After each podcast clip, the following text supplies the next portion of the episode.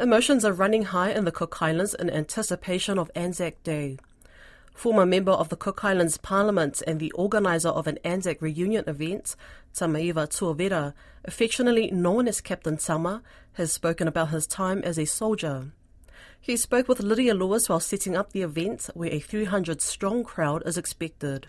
There was uh, just, just under 500 soldiers from the Cook Islands, from many of the islands around the Cook Islands, uh, you know, like Aitutaki, Mangaia, and all those places, they volunteered to go to the First World War.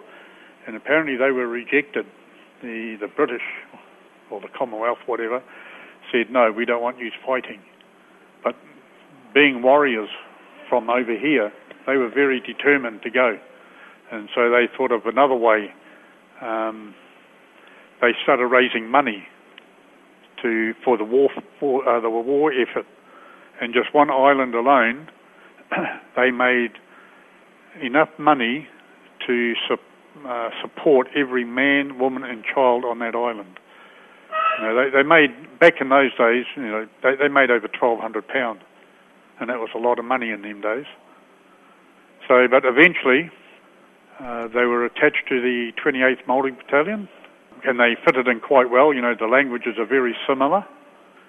In a town in France called Arras, we got a photo here of three Cook Islanders. They dug tunnels under their city, and they carved their names in the in the roof of the cave. That is now a museum. They they dug 12 miles of tunnels under the city, you know, just just so people can escape or whatever, in support of the city. And we just had the mayor of Arras come over. He came here to the RSA, and then we had lunch with him, and then he's in Wellington now for Anzac Day. But uh, yeah, it was quite touching for him to be here and talking to the ancestors of the three soldiers that were involved in the uh, tunnel digging. Yeah.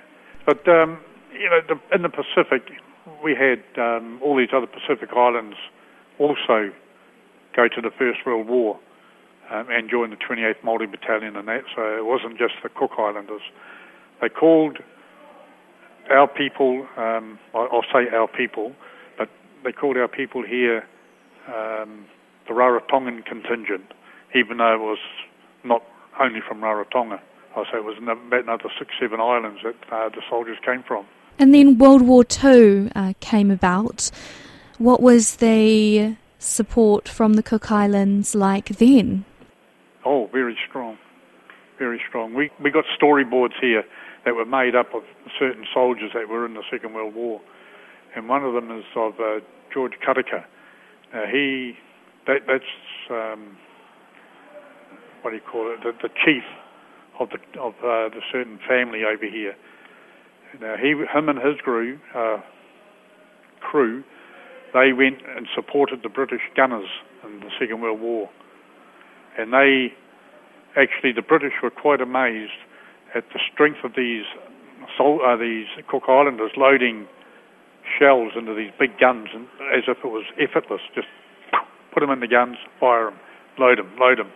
They, they said 30 of these Cook Islanders did the work of over 100 British soldiers. That's impressive. It, it is very impressive. You know, it's um, yeah, it is. It makes you know it makes a lot of these locals very proud. One guy came in the other day and said, "Oh God, that's a photo of my grandfather." You know, it was on one of the storyboards we had. So we showed him the big board.